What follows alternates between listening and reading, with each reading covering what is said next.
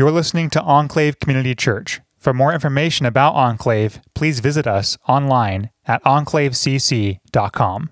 If you look on this same page, upcoming events, every week we have a core value listed. And I thought it was fitting that today's core value, uh, uh, you know, is it corresponds? Corresponds? You guys know what I mean. With uh, uh, Brian coming today, because I really feel like this is his heart right here, this core value, missional living. And I'm, I'm going to read it to you. If you know Brian, you can, you can almost hear him saying this. We believe the church is not a place where we go, but rather it is who we are. Our heart's desire is to be tangible expressions of Jesus corporately and individually in our homes, places of work, communities, and overseas. God is sending us. We are sent people. God is sending us into the world so that everyone will encounter Jesus in and through us. So we've gathered together today to be equipped to go not to be equipped to complain about whatever in the culture, but equipped to go with the message of Jesus Christ, Him inside of you bubbling out. And so, um, Pastor Brian is going to help us with that. And I'm going to have Jay formally introduce Pastor Brian.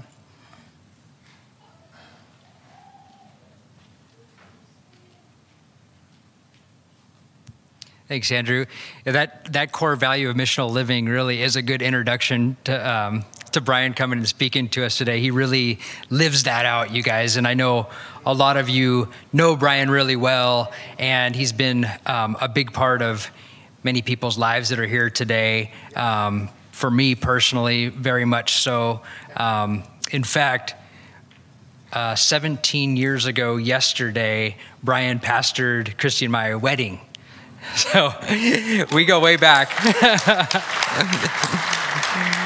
um, and I know most of you know Brian, but um, you know, just just so you, some of you may not know that Brian was uh, the pastor that that um, started Enclave, and that that goes way back, you know, more than 17 years ago.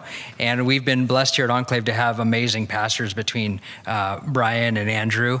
Um, so after uh, he started Enclave and and uh, um, things were cruising along, uh, he surprised us all because uh, he announced that God was calling his family to go to Berlin, Germany, which is one of the most um, unchurched, unbelieving parts of the world. You may or may not know that.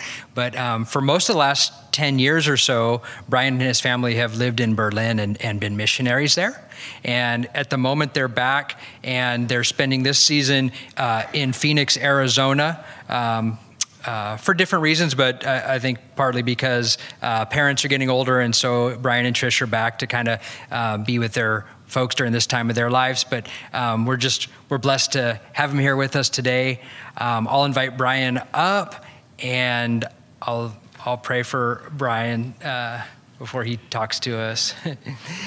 Heavenly Father, God, I just thank you so much for this man and what he means to me personally and to so many here today. God, I just I thank you for the way he he points people to Jesus and that you've used him to do that over and over in so many people's lives. God, wherever he is in the world. And today I just thank you that he's here to do that. Um, and I just pray that you prepare our hearts to hear him um, speak to us and and and let us uh, hear your voice through him today, God, and be encouraged by him. I pray that um, you just continue to bless him and his family, and uh, this time especially. Amen. Ah, whoa. All right. Just would not be enclave without some technical difficulties. This is historical. This is, I can assure you, this is a historical uh, thing. Uh, but, but, coming back here, uh, it just always feels like coming home. Uh, of, of any place in the world, this is where it feels in this place with you is how it feels. And so, if at some point this morning I just burst out in tears or something, please don't think I'm less of a man for that. But it's just that uh, uh, being with you guys is always such an encouragement and just love being with you and, and sharing with you and seeing what God is doing here. So, uh, so this is my, my family, kind of a more recent picture. And so um, you might notice that uh, before I didn't have a son. I have three daughters, but I now have a son. And uh, he, he uh, married my oldest daughter, Reagan, and they are sitting right over here. So this is my son in law, Yoram. And he is a true Berliner, born and raised in Berlin. Uh, finding a young man who loves Jesus and serves him in Berlin is truly harder than finding a needle in a haystack. This is not even hyperbole. And uh, Yoram just loves the Lord, and we are just so grateful for him as a, as a son. And uh, so then my daughter Reagan is here. You guys remember Reagan? She was quite a bit smaller when we were here. And uh, she is just finishing up her last semester of uni, will graduate uh, in December. And then my daughter Emma is here also. So, y'all, you guys remember Emma?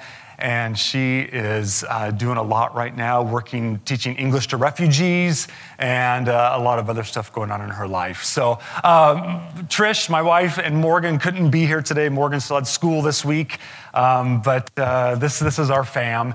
And yeah, like Jay mentioned, we've, uh, we've just needed to, to be back in the US for a season of time and a lot of that related to our, our family and some, some just things we need to uh, spend a little more time with aging parents and just, just needed a season of time back here. But when we were praying about where we would be, we, we very much knew that our calling to the peoples and to the nations, to live missionally amongst the people and the nations, that that hadn't changed. We knew that our location needed to change for a, for a season of time, but that calling hadn't changed.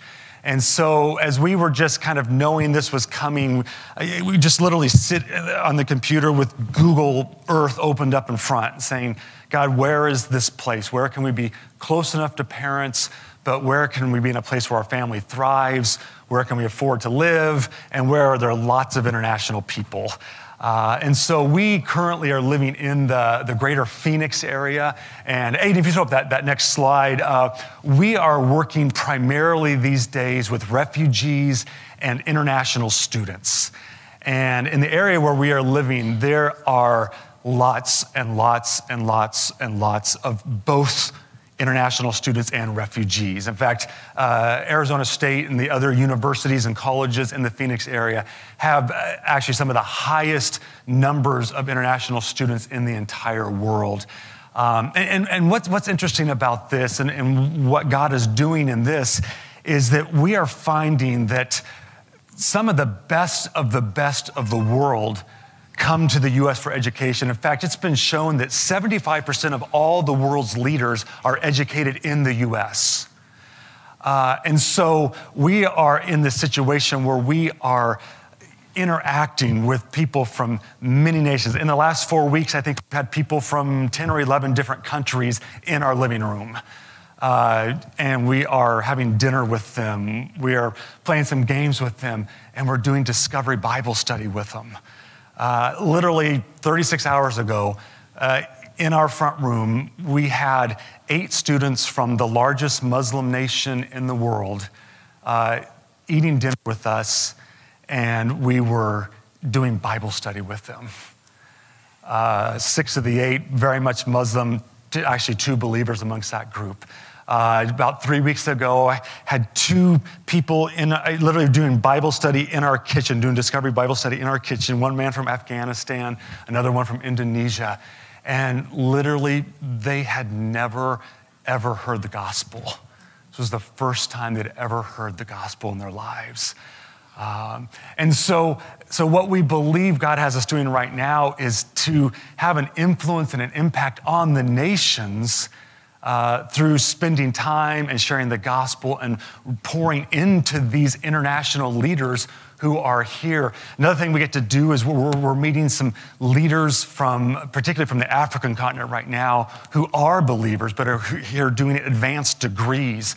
And we just have the opportunity to coach and mentor and pour into them as they are planning to go back and start ministries in various countries in Africa. Um, so, anyway, that's just kind of a glimpse of what we're doing right now. Uh, just still very much called to the people and the nations, and we're just in a place where um, I'll, I'll, be honest, it's, it's hard living back in your passport culture sometimes. Um, and it's, it, I don't wake up every day going, Yay, I'm glad to be back in my passport culture. Um, but I do see God's purpose in it. And, uh, and so I, I just want to say thank you um, because you guys and Enclave, uh, through so many ups and downs, have just supported us and have loved us and have walked with us. And, um, you, you, know, this is, this is true ministry partnership. The Miller family, we don't do this alone. It doesn't happen alone. The Sanchez family doesn't do this in Tanzania alone. Nobody does it alone. It's like we, we, we, we do it together. And so, um, thank you. Um, as a as a community of Enclave and, and, many of you as individuals who have just supported us uh, with your financial support, your prayer support, just in all the ways you've done that. Um, I just want to say thank you. Um, it means the absolute world to us. And thank you for continuing to support as we continue in this calling that God has. You know, there are going to be people standing before the throne of God one day because of your support there are going to be peoples whose lives are changed. And so, thank you. All right, I'm going to try to quit crying now, but thank you. I just want to say thank you because it is so, so meaningful. So, all right. Hey, I, got I have a message I want to share with you today. I'm going to tell you right up front. About 5:30 this morning, I woke up and God completely messed it all up. Um, and so uh, I'm going to share some of the stuff I've got written down. There's some stuff I don't have written down. Have no idea. I, I told Pastor Andrew, um, you know, I, am normally the guy likes to have everything kind of written down. I've got, especially because I don't preach a lot anymore, so I, I try to write it all down. And so I've got some stuff written down I'm going to share with you, but there's some other things that, that so, so my prayer is that this just makes sense and that, that, you know that you don't go, man, that guy that was strange today. Yeah, I, I hope it isn't that. Um, it might be strange, but uh, I, I, just want to share some things with you this morning. Uh, you know, some people have what I would call a life verse. Just quick show of hands. Anybody here would you say I've got kind of a life verse? Like I feel like this is like a theme for my life or something God has given me. I mean, is that still a thing? Yeah, a few people. Yeah, yeah. I kind of grew up in the church and lots of people had this. Like, I've got this life verse. This is, this is what God has given me. This is what it, my life is about. And I, I never had that. Like, I, I was a little jealous. Like, well, why don't I have that? So I'm about to tell you that after 52 rotations around this sun, I finally have one, all right? And, and I want to share it with you. It's kind of the, the, the foundation for what I want to share this morning. Um, now, now if, if this is your life verse, I apologize. I'm not trying to steal it. I think we can share it. More than one of us can have the same life verse. If you don't have one and you say, hey, this is awesome, please, I share it freely. Let it be your life verse. Uh, but, but I have just been fascinated this year by this passage. And so we'll go back and talk a little bit behind why this is such a significant verse. But, but, but here it is, and we'll put it up on the screen here. It says, Now as you can see, the Lord has kept me alive and well as he promised for all these 45 years since Moses made this promise, even while Israel wandered in the wilderness. Today, I am 85 years old. I am as strong now as I was when Moses sent me on that journey. And I can still travel and fight as well as I could then. That's a great passage. Now, you might hear that and think, this is just some 85 year old dude talking smack, you know, with this cane. Yeah, uh, I can still fight like I could back then, man. I'm just as strong. You might think he's just talking smack, but when you read on in the story, what you find out is that it's true. He's still fighting, he's still traveling. This dude is a stud at 85. All right, it's, it's all true. So, the person who's speaking here is a historical figure that we know as Caleb. And we know about his life because he was tasked with being a spy. And that's why we know about his story. And so I want to I want to share a little bit about his story this, this morning. But why is this passage so significant? Why does it stand out so much? Um, you know, I got to stop here for a sec. I, so many of my firsts in life had to do with Enclave. So this is going to be a first ever. I'm going to have to put on reading glasses so I can see my notes. Um, I apologize. Yeah, I don't know. I can't see you very well, but I can see these notes. Uh, so I, have never done this before. So I just I put them in my pocket because I thought this might happen, especially if I cry. So, but, but, but this passage it, it stands out because it, it, for me it raises the question: Am I going to finish well? Am I going to finish well with with the current trajectory of my life? if, if God so gives me the opportunity to live to 85, where am I going to land? You know, this, this is a man. That's when I read this, this, this, this story of Caleb.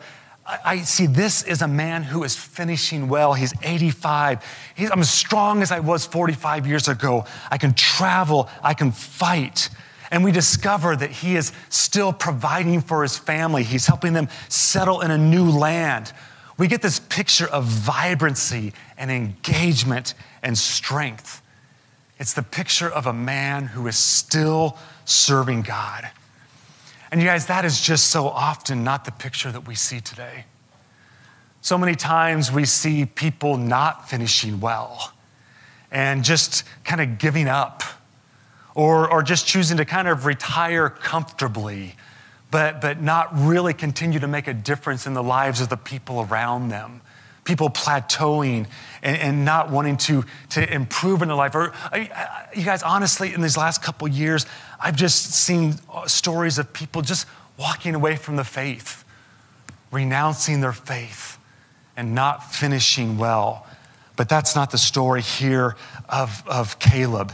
Now, some of this best, the best research that we have on finishing well comes from uh, a man named Robert Clinton. Robert Clinton was a, a professor at Fuller Seminary for a lot of years. And he spent a couple decades of his life studying this issue of how do people finish well. And so the research that he did really went from looking at every character in the Bible that he could as well as contemporary leaders. And he's, he's just asking the question how is it that people finish well? And, and after all of his studies, this was kind of boils down what he discovered. Um, and I put it up here on the screen for you. He says this there are around 800 or so leaders mentioned in the Bible. There are about 100 who have data that helps us interpret their leadership. About 50 of these have enough data for evaluation of their finish. About one in three finished well, about 33%. Anecdotal evidence from today indicates that this ratio is probably generous. Probably less than one in three are finishing well today. So his research shows that, that, that, that, this finishing poorly manifested itself in so many ways in so many lives. Sometimes it was the misuse of finances, sometimes it was the abuse of power, it was pride, it was illicit relationships, people getting caught up in all kinds of garbage, it was family issues, people not hanging in there with their families and working hard and doing well. Um, oftentimes, people do not finish well because they just plateau. They just kind of give up. They get to a certain point in their life and they're just like, I'm kind of done. And because of that, many people in the Bible and many people in contemporary scenes, uh, they don't finish well. And so, so for me, this is becoming kind of a personal journey right now. Um, it, it's kind of a, a, a journey of discovery that I think each of us has to go on asking the question Am I on a trajectory to finish well? Now, you might say, Well, this is about leaders. Well, it's not just about leaders, because think about it. We all lead in one way or the other.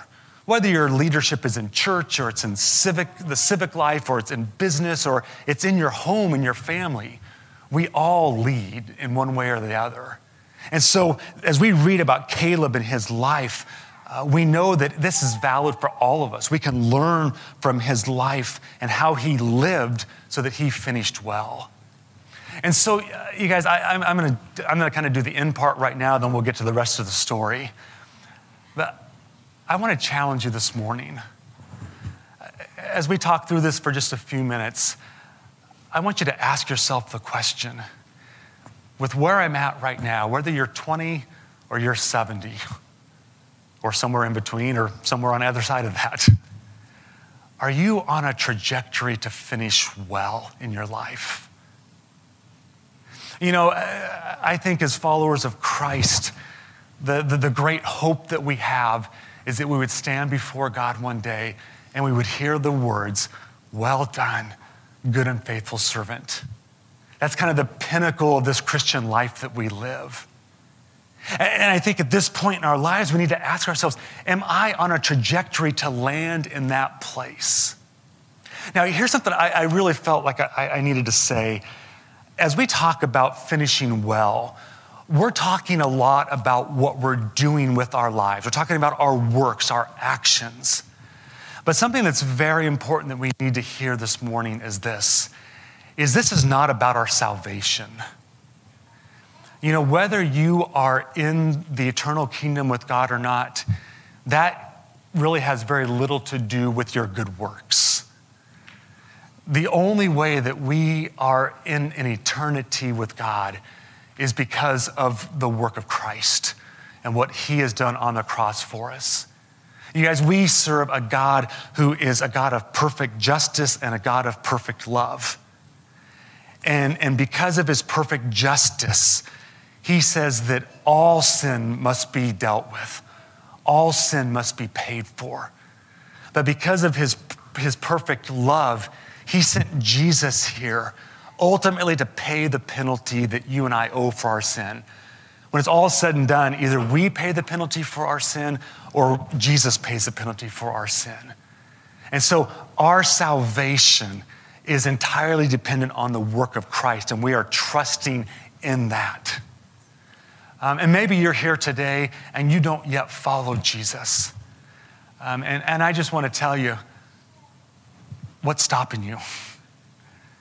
Man, He has paid it all for you. And He calls you to Himself. We have a loving Heavenly Father who has provided a way for us to spend eternity, and He is just calling you today. And I know Pastor Andrew talks about this a lot. Um, that's a theme here. He's calling you. And so even as we talk today, man, if, if the Holy Spirit is working in you, don't, don't resist that. All right, Jesus loves you he calls you to himself today. Um, all right, so let's go back and just look a little bit at the story of Caleb here and how he finished well, but, but how was it that he lived his life so he did finish well? So, so the Hebrew people, the Israel nation, they had been in slavery in Egypt. God had freed them from this slavery and they had now been walking in the wilderness, been traveling in the wilderness for a while, and they finally came to the land that God had promised to them. God, many years ago, said, This is the land that you're going to live in. He had promised that. So in Numbers chapter 13, Moses, he, he gathers up 12 leaders from the 12 tribes of Israel. And he says, Listen, you guys, I want you to go into the land and scout it out. I'm going to send you on a little spy mission. And, and in this, I, I want you to, to, to find out what are the people like? Do they live in fortified cities? Do they live in camps? Uh, are they strong? Are they weak? What's the soil like there? What's the what are you know, and Moses like? What are the fruits and vegetables like? That's kind of important. We want to know what kind of you know produce we're getting into.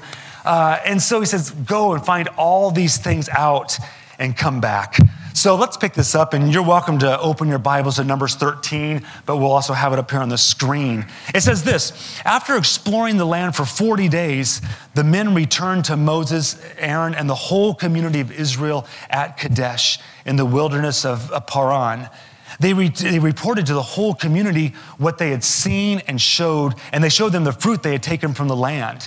This was their report to Moses. We entered the land you sent, to, sent us to explore, and it is indeed a beautiful country, a land flowing with milk and honey. Here's the kind of fruit that it produces, and they brought a bunch of stuff back with them. But the people living there are powerful, and their towns are large and fortified. We even saw giants there, the descendants of Anak the, uh, the, the Amalekites live in the, in the Negev, and the Hittites, Jebusites, and Amorites, that's, that's quite a string of words there, live in the hill country. The Canaanites live along the coast of the Mediterranean Sea and along the Jordan Valley. But Caleb, He tried to quiet the people as they stood before Moses.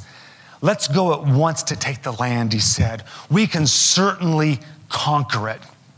Let's just stop for a minute there. It's fascinating in the Bible that so many times people's names, uh, the, the, the, meanings of their names are reflective of their lives. So, so Abraham means the father of many.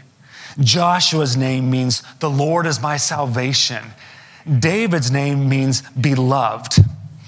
By contrast, Caleb name, Caleb's name comes from the Hebrew word for dog. So when I read that this week, you, can imagine, those of you who know me know that only one thing could have possibly come to my mind because I wanted a, a, picture of who Caleb was. And so it's, it's this picture right here. It's dog. Uh, the bounty hunter. Because, like, how could you not think that? Like, if his name means dog, uh, but, but this is actually a very positive thing because it actually comes from this idea of being dogged, like being tenacious. Uh, there's some other, some other words that we use in there. It, it's being faithful and zealous and bold and brave. And so from that, we get this picture of who Caleb is. I want to be like this guy. So let's, let's keep going on the story there. It says, But the other men who explored the land with him disagreed. We can't go up against them, they're stronger than we are. So they spread this bad report about the land among the Israelites. The land we traveled through and explored will devour anyone who goes to live there. All the people we saw there were huge, huge. We even saw giants, the Nephilim they're the descendants of Anak. Next to them, we felt like grasshoppers. And by the way, that's what they thought too. Well, from here, the story goes downhill really fast. The vast majority of the people, they buy into what the 10 spies are saying. They start wailing and complaining, and, and kind of this mantra starts up oh, we were so much better as slaves back in Egypt. And they start calling for new leadership to take them back to a life of bondage. And we could talk a lot about that. But let's pick the story back up in Numbers chapter 14. It says Then Moses and Aaron fell down on the ground before the whole community of Israel. Two of the men who had explored the land, Joshua son of Nun and Caleb son of Jephunneh, tore their clothing and they said to all the people of Israel, The land we traveled through and explored is a wonderful land. And if the Lord is pleased with us, he will bring us safely into the land and give it to us. It is a rich land flowing with milk and honey. Do not rebel against the Lord. And don't be afraid of the people of the land. They are only helpless prey to us. Man, this is a different two sides of a story here.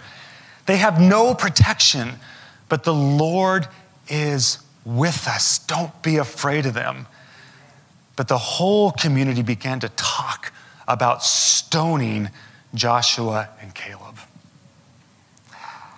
Well, let's just talk for a couple of minutes about some of these qualities that we observe in Caleb here. The first thing that we see in the life of Caleb that helps him, the way he's living at this point in his life to finish well, is that Caleb actively promoted God's agenda. Caleb actively promoted God's agenda. In verse 30, it says, But Caleb tried to quiet the people as they stood before Moses. Let's go at once and take the land, he said. We can certainly conquer it. You see, Caleb isn't sitting passively by while all these other, the other 10 spies are actively disobeying God. They are actively practicing their disobedience. But Caleb's not just standing by, he, he's right there. He's standing for the right way, the way of faith, the way of trusting what God has said, the way of God's will and his plan. In fact, in verse 9, Caleb and Joshua, they're saying, Listen, you guys, don't rebel against God. Don't live in fear. Listen, God's got this, He's got it. What was God's best plan here? What was God's agenda? It was that the people would move into the land that He had promised. He said, Listen, I've, I've got this land. This is yours. And the time has come. Let's get on with it. Let's move in there. But what was the result? What do we see happen? It says that the whole community began to talk about stoning Joshua and Caleb. Well, what is the whole community? Well, if you, you look at Numbers chapter 1, was uh, verse 46, it says that there were 603,550 men aged 20 or older. 603,550 men 20 and older. So then add in women and children. The whole community is several million people. And it says all of these people came against Caleb and Joshua, said, Stone these guys small amount of people who want God's agenda. The vast majority of the people do not want God's plan, His will, His agenda. You know, you guys, I, I, I want to tell you if you're going to be about God's agenda, if, you, if you're going to make that choice for your life, and I pray that you do, I pray this would be true of all of us. We cannot expect that the world is going to stand back and applaud. If you're going to choose God's agenda, the vast majority of the people are going to stand against you. In fact, uh, Pastor Andrew and I were talking this morning a little bit, and this, it's so clear that, that there's many times where when you stand for God's agenda, there's even going to be people who call themselves Christian who are going to stand against you. This was, this was the community of God's people, and they were standing against God's agenda here. You guys, the social media world, it's not for you. The, the algorithm is not in your favor. This current government that we live under, they are not about biblical values and promoting that and applauding that. And we could obviously talk a lot about those things. So the world is going to be against you. Yes, we live in a cultural moment. And, I don't know if you guys see this, but, but I see it. We live in a cultural moment where those who truly follow Jesus and those who do not, the, the gap is getting wider the division is getting greater. I, I was thinking about this. Think about the actual literal definition of the word division. Die means two, it's a prefix for the word two. So division literally means two visions.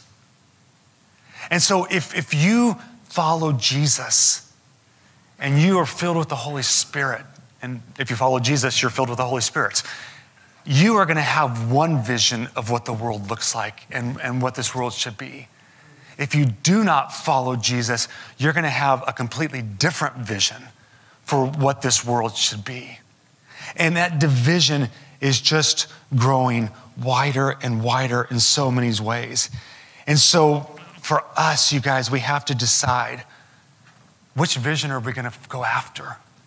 Is it going to be God's vision and his agenda? Because that's what Caleb was all about. He was calling people to step into God's vision, into his agenda.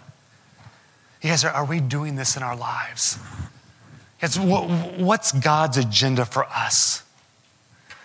And Andrew just, Pastor Andrew just nailed it with the missional living thing. you guys, God's vision is that we would be engaged that this world would know that there is a true and living God, that there is a God who loves them. You know, not everybody in this world is a child of God, everybody is a creation of God.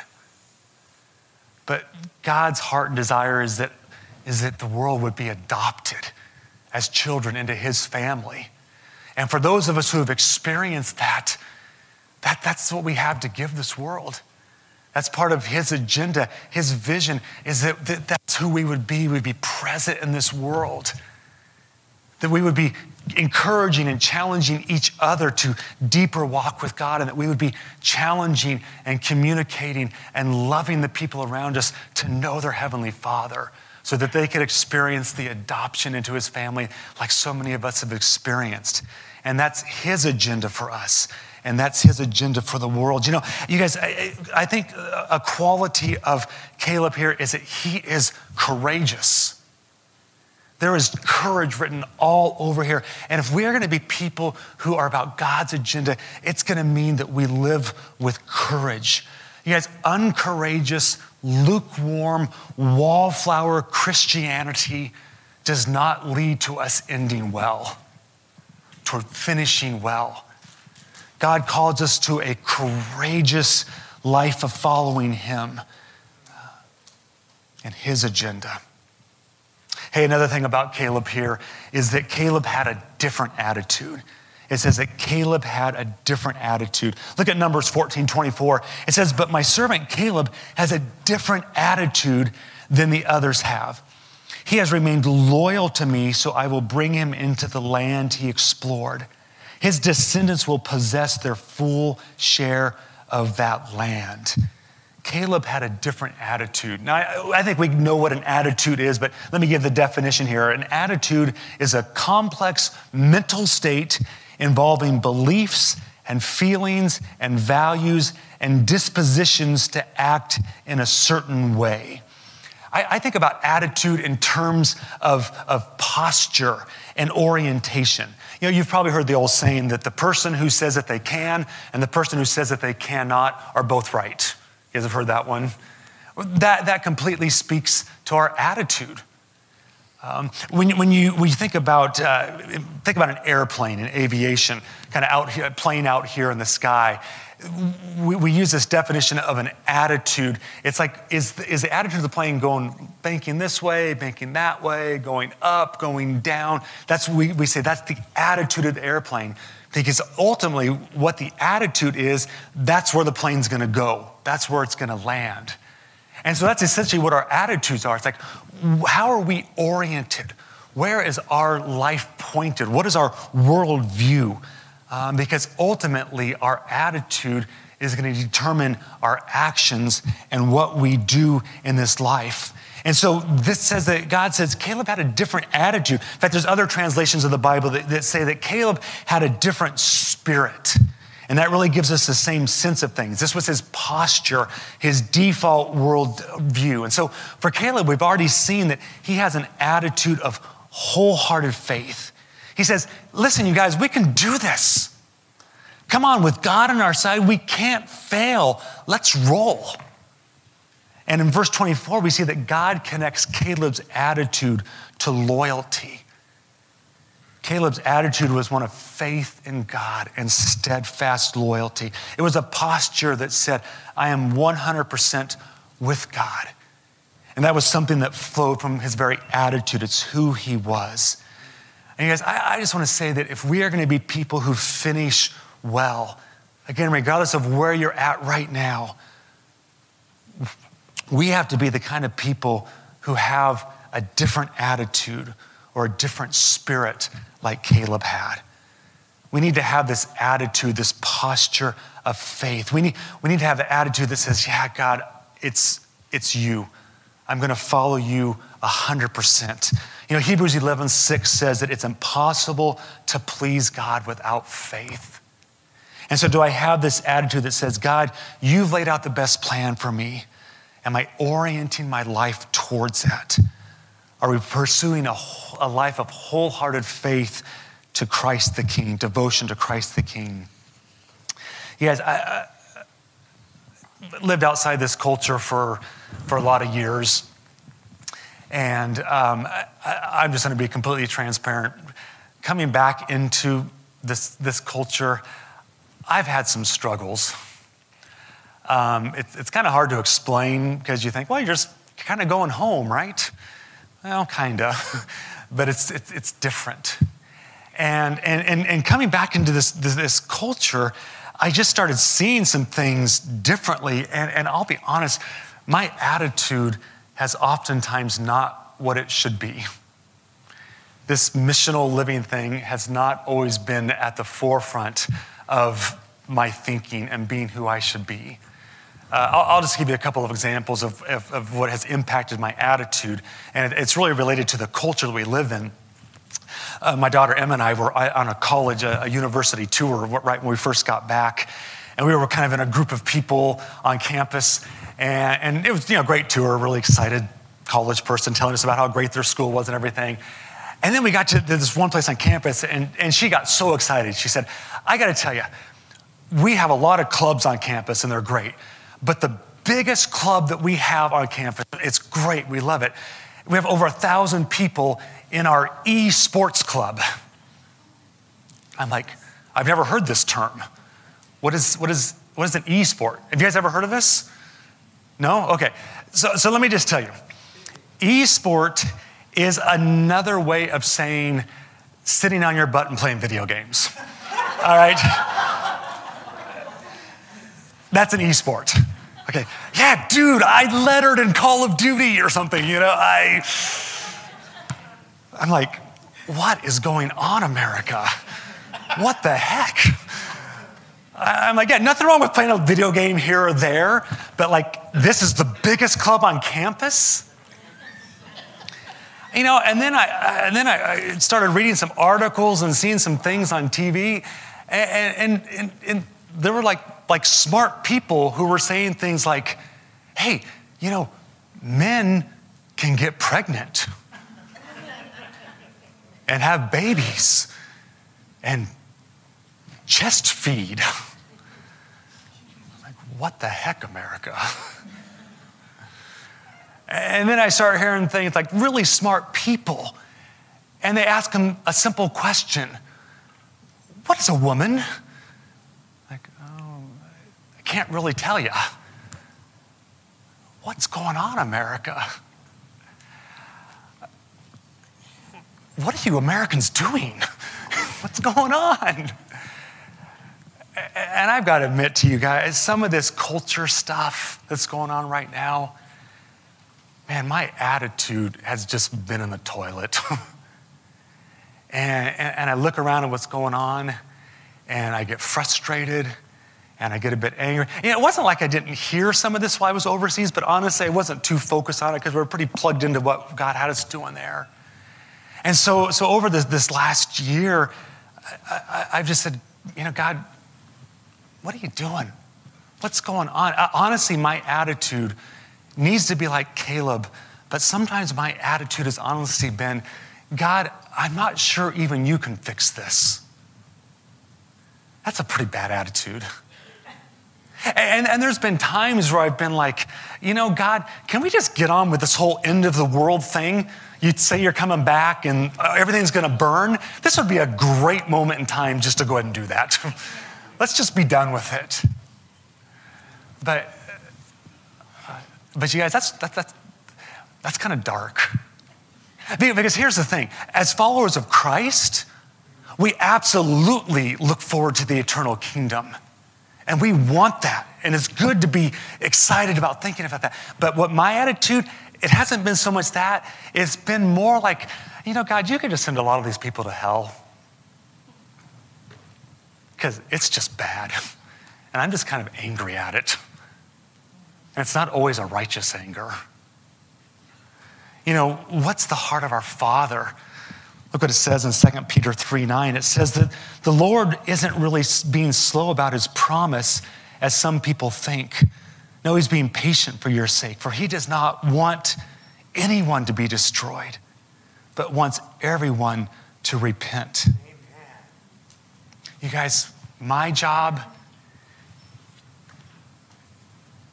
is to follow Jesus. and my job is not to worry about the judgment of other people because God's going to take care of that. My job is, while I'm on this earth, to have the attitude that I'm a sinner who's been transformed by the grace and the mercy and the love of God. And every one of these people that I've looked at with disdain, God can transform their lives by His grace and His mercy and His power. And is my attitude one of saying, God can do that in their lives. And I need to pray that He does it in their lives. And I need to not be angry at them uh, because they've been completely infected by the values of our world that Satan has complete control over.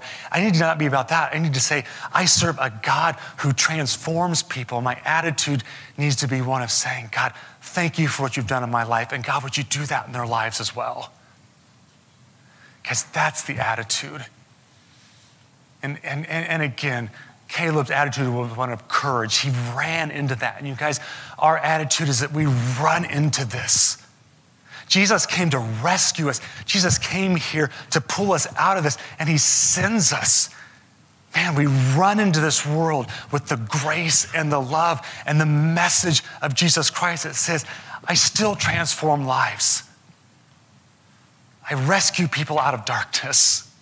That's the God we serve, you guys. Man, let's have that attitude. All right. Hey, I've got a whole lot more here to talk about attitude, but we're going to get past it.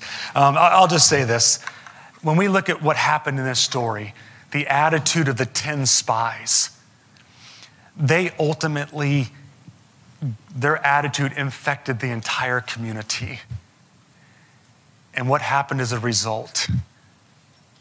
None of the people, several million people that were 20 years of age or older, got to enter into the promised land.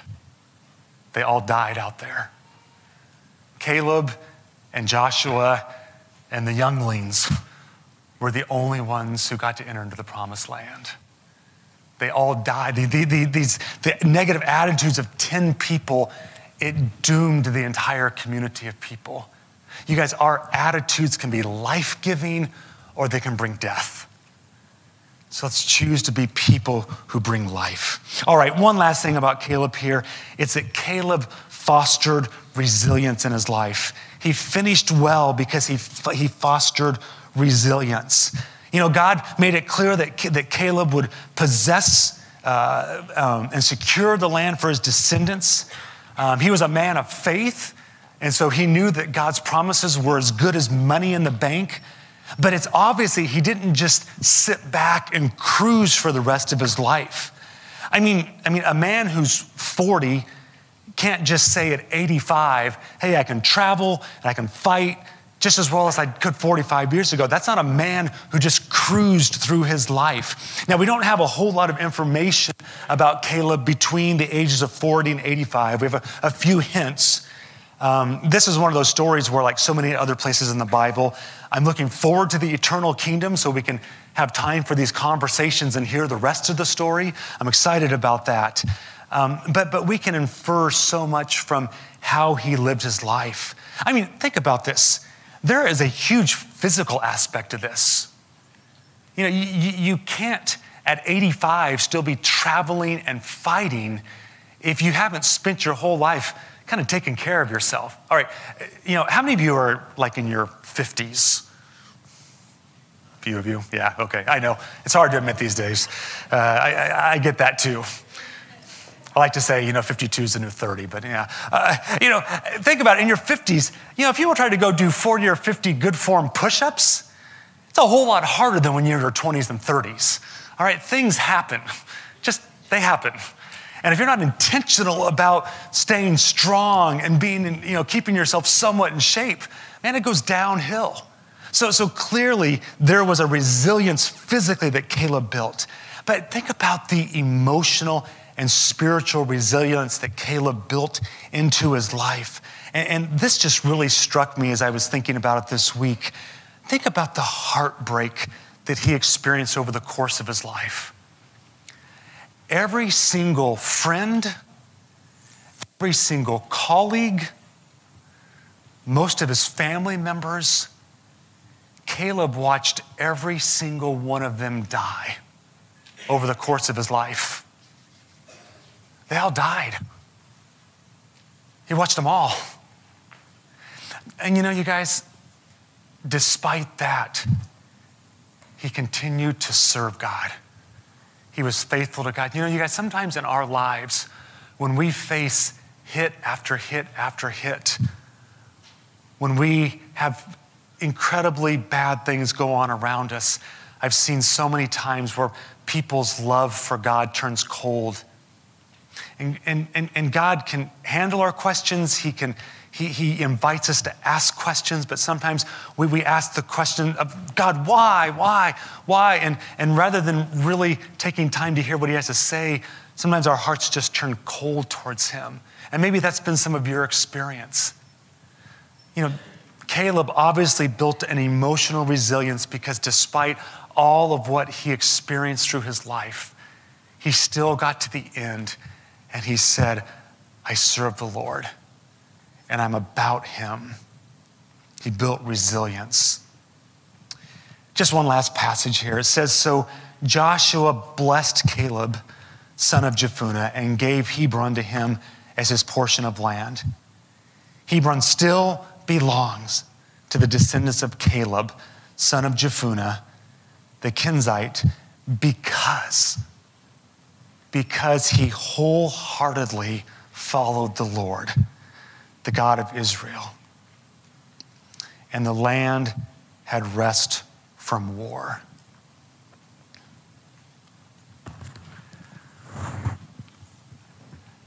Yes, Caleb finished well.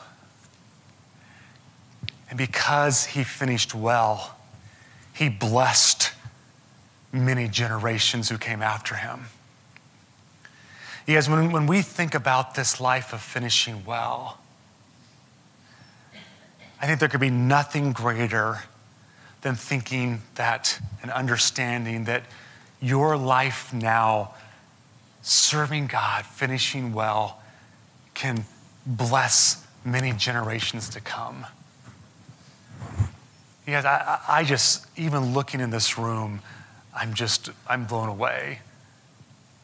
You know, Clark and Sue Ellen, your faithfulness to the Lord is, is now being played out in many generations. Your grandson's going to be baptized today. It's incredible. And there's many others here who could, could say the same things. You got this, this, this life, this finishing well. It's not just about us. There is a part of that. We want to stand before God and hear Him say, Well done one day. But, but this life of following God and serving Him and finishing well, it's so that we can see blessing in generation after generation after generation. You guys, that's the story God wants for your life. That's the vision that God has for you. And so, you guys, regardless of where you're at this morning, I pray and hope that maybe this week you'll actually just sit and take some time and say, listen, what is the trajectory of my life? Am I making decisions? Is the path of my life right now, is it oriented 100% towards faith, wholeheartedly given to the Lord like Caleb, so that when it gets to that, the end, you'll hear those words, Well done, good and faithful one. And that that blessing will be passed on from generation to generation. Would you pray with me? God, I just, uh, I thank you for your servant Caleb. I thank you for the example he set for us. And we're looking forward to meeting him one day and hearing the rest of the story. God, I pray that we would be people who, at this moment in our lives, at this point in time, God, that we would sit with this and that we would think well and that you, Holy Spirit, would speak to our souls and to our spirit. God, that we could answer this question of what is the trajectory of my life right now? God, that we would be a community of people who would be pointed towards finishing well. God, in how we serve you and how we love each other and how we witness to this world, how we're a testimony of your love and your grace to the world around us. God, that we would be people who have attitude like your servant, attitudes like your servant Caleb had. God, that that would be true of us. And so, God, I pray that you would do in us this week what needs to happen. God, if there's conviction of sin that needs to happen, I pray that you would bring that.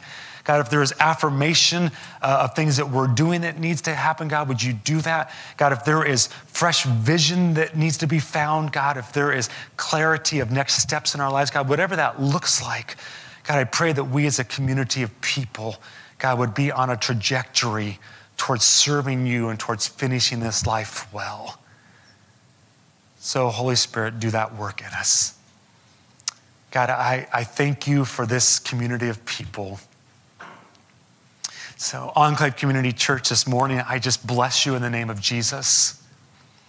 I just bless you with minds and ears that can hear the voice of the Holy Spirit as He directs you in this area of your life. I bless you to be a people who live life well now and finish well. And I bless you as a people who will bless many generations to come because of your wholehearted faith and service to the Lord Jesus Christ. God, we love you today. Amen.